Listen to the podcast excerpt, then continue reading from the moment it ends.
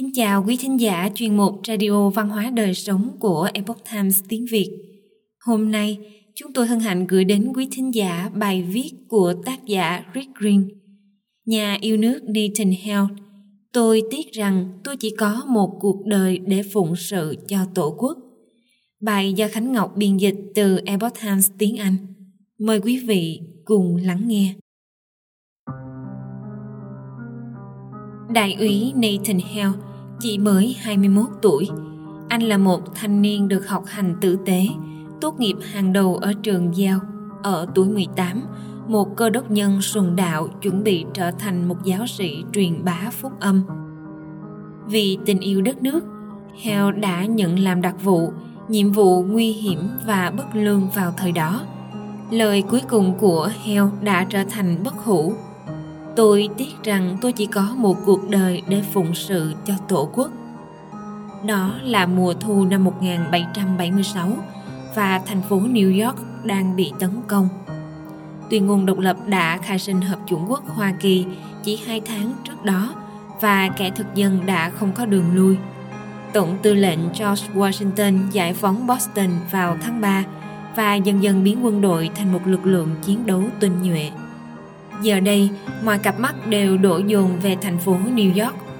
Đầu tiên, người Anh xâm lược đảo Staten, sau đó đánh bại người Mỹ trong trận Long Island, buộc Washington phải tháo lui về Manhattan. Tổng tư lệnh của xứ thuộc địa lập kế hoạch phản công để tránh mất toàn bộ thành phố New York. Khi hai bên giao chiến, Washington biết rằng ông sẽ mất New York nếu ông không có thông tin tình báo chính xác về những cuộc hành quân và công sự của quân Anh. Chỉ có một cách duy nhất để có tin tức đó, Tổng tư lệnh cần có một điệp viên. Nhưng đây không phải là thời đại mà điệp viên và đặc vụ được tôn sùng trong văn hóa Mỹ như hiện nay. Vào năm 1776, không có CIA, không có MI6, không có Mossad, tất nhiên cũng không có mạng lưới tình báo trung thành nào cả. Vào năm 1776, điệp viên là những người thuộc tầng lớp thấp nhất trong tầng lớp thấp kém của xã hội.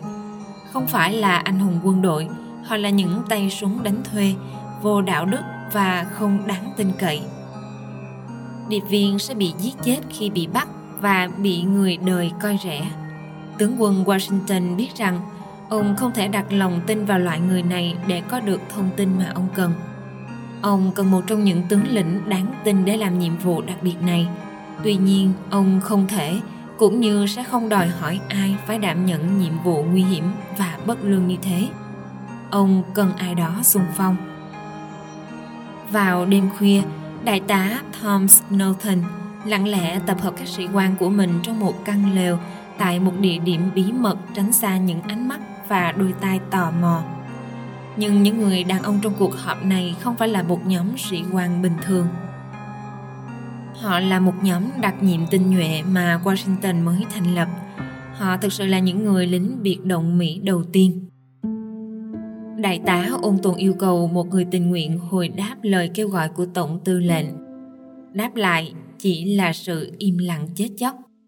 Cuối cùng, một sĩ quan lớn tuổi, cộc cằn phá vỡ bầu không khí im lặng và nói: Tôi sẵn sàng bị bắn trong trận chiến, nhưng tôi không sẵn sàng bị treo cổ như một con chó.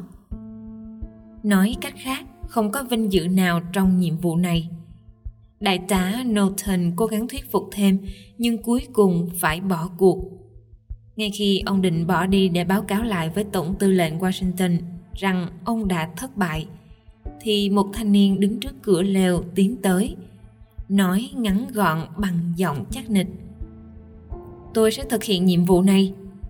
Cậu ta đến trễ do bị ốm kèm sốt, nhưng mang theo tinh thần hăng hái phục vụ. Người can đảm xung phong này không ai khác chính là đại úy Hale, chỉ mới 21 tuổi. Một thanh niên được học hành tử tế và theo lời các quý cô, đây là một anh chàng đẹp trai đáng theo đuổi. Tốt nghiệp hàng đầu trường Yale ở tuổi 18, Hale trở thành một cơ đốc nhân sùng đạo, chuẩn bị trở thành một giáo sĩ truyền bá phúc âm. Mới tốt nghiệp, Hale trở thành giáo viên khi chiến tranh bùng nổ, là một diễn giả, một nhà hùng biện xuất sắc khi còn ở đại học. Hale cho rằng việc giáo dục trình độ cao dành cho phụ nữ đang bị bỏ bê. Do đó, ngoài việc làm giáo viên tại trường ngữ Pháp Union tại New London, Connecticut, Hale còn dạy học cho một nhóm phụ nữ từ 5 đến 7 giờ sáng mỗi ngày. Một năm sau khi Hale trở thành giáo viên, ngày 19 tháng 4 năm 1775, tiếng súng vang lên khắp thế giới. Đây vốn là một câu trong khổ thơ đầu trong bài thơ Concord Hymn năm 1837 của nhà thơ Mỹ Ralph Waldo Emerson. Tiếng súng đã nổ tại Lexington, Massachusetts. Hale khi đó vẫn còn ở tuổi vị thành niên, nhưng đã gia nhập vào lực lượng dân quân địa phương. Trong cuộc họp thị trấn ở New London, Hale đã đứng lên và nói: "Chúng ta hãy hành quân ngay lập tức và không bao giờ buông vũ khí cho đến khi chúng ta giành được độc lập." Hai từ độc lập chưa bao giờ được ai nhắc đến trước công chúng trong thành phố của cậu. Nhưng lòng dũng cảm của chàng thanh niên trẻ đã đánh thức người dân bừng tỉnh khỏi giấc ngủ dưới sự cai trị của thực dân. Chàng thanh niên bắt tay từng học sinh, cùng cầu nguyện với họ và lên đường chiến đấu. Giờ đây, đại úy Hale nhận thấy mình đang xung phong làm một nhiệm vụ thấp hèn và nguy hiểm nhất. Đứng bên ngoài căn lều của đại tá Norton, trong bóng đêm bao trùm, đại úy William Hurd, người bạn thân từ đại học của Hale, tìm cách thay đổi suy nghĩ của cậu ta. Hale nhấn mạnh về sự nguy hiểm của nhiệm vụ, về rủi ro phải hy sinh và về hệ quả ô nhục khi trở thành một điệp viên. Nathan vẫn không lay chuyển. Cậu đáp trả rằng có một niềm vinh dự trong nhiệm vụ này, đó là vì đại nghĩa. Tổng tư lệnh và tổ quốc cần cậu và cậu sẽ làm theo mệnh lệnh. Cầm tấm bằng tốt nghiệp Yale trong tay, Hale tiến vào vùng kiểm soát của kẻ thù. Cậu đóng giả thành một giáo viên đang tìm kiếm công việc mới. Sau vài ngày, cậu có thể vạch ra các vị trí và công sự của quân đội Anh. Nhưng thật không may, cậu đã bị bắt trước khi băng qua phòng tuyến của kẻ thù để mang theo thông tin vô cùng quý giá, được giấu trong đế giày trở về. Bằng chứng đã rõ ràng ngay trên người của cậu, cậu không thể chối cãi mình đến đó để làm gì. Cậu bị kết án treo cổ vào sáng ngày hôm sau. Đêm cuối cùng, cậu trằn trọc suy ngẫm về số phận của mình và bắt đầu hiểu ra rằng cậu đã thất bại.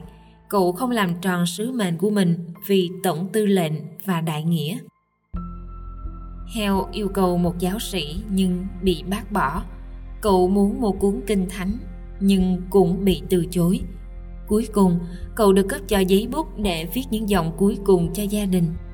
Khi trầm tĩnh viết những dòng thư cuối này, trong thâm tâm cậu, điều duy nhất cậu mong muốn làm vẫn chính là đại nghĩa mà cậu đã sẵn sàng hy sinh. Sáng hôm sau, khi người người tụ tập để xem hành quyết, Hale được ban ân huệ nói lời cuối cùng. Dồn hết tài hùng biện xuất sắc của mình và trích dẫn từ vở kịch Cato năm 1713 của Joseph Addison, đại úy Nathan Hale nồng nhiệt bảo vệ cho đại nghĩa và tự do của người Mỹ. Binh lính Anh bắt đầu cắt ngang lời của cậu và chế giễu vì cậu phải chết vì điều mà theo họ là hành động vô vọng và vô nghĩa. Song, Hale đã kết thúc bằng một lời bất hủ và đầy cảm hứng. "Tôi tiếc rằng tôi chỉ có một cuộc đời để phụng sự cho Tổ quốc." Sự điềm tĩnh, nhiệt huyết, quyết đoán và tài hùng biện của Hale đã thay đổi số phận hẩm hiu của cậu và đã ảnh hưởng to lớn đến khái niệm về lòng ái quốc. Trong đám đông, những phụ nữ bắt đầu thổn thức, những người lính mạnh mẽ của kẻ thù cũng xúc động trước lời nói của cậu. Hình ảnh của kẻ phản bội ô nhục biến thành một nhà ái quốc đáng tôn kính, đã hy sinh vì đại nghĩa cao quý.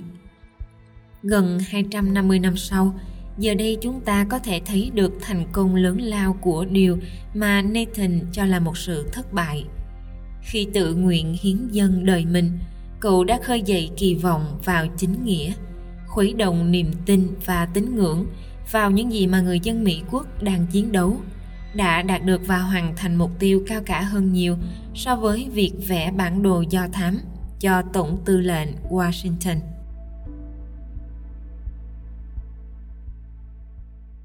Quý thính giả thân mến, chuyên mục Radio Văn hóa Đời Sống của Epoch Times tiếng Việt đến đây là hết. Để đọc các bài viết khác của chúng tôi, quý vị có thể truy cập vào trang web epochtimesviet.com. Cảm ơn quý vị đã lắng nghe, quan tâm và đăng ký kênh. Xin chào tạm biệt và hẹn gặp lại quý vị trong chương trình lần sau. Kính chúc mọi điều bình an và tốt lành đến quý vị.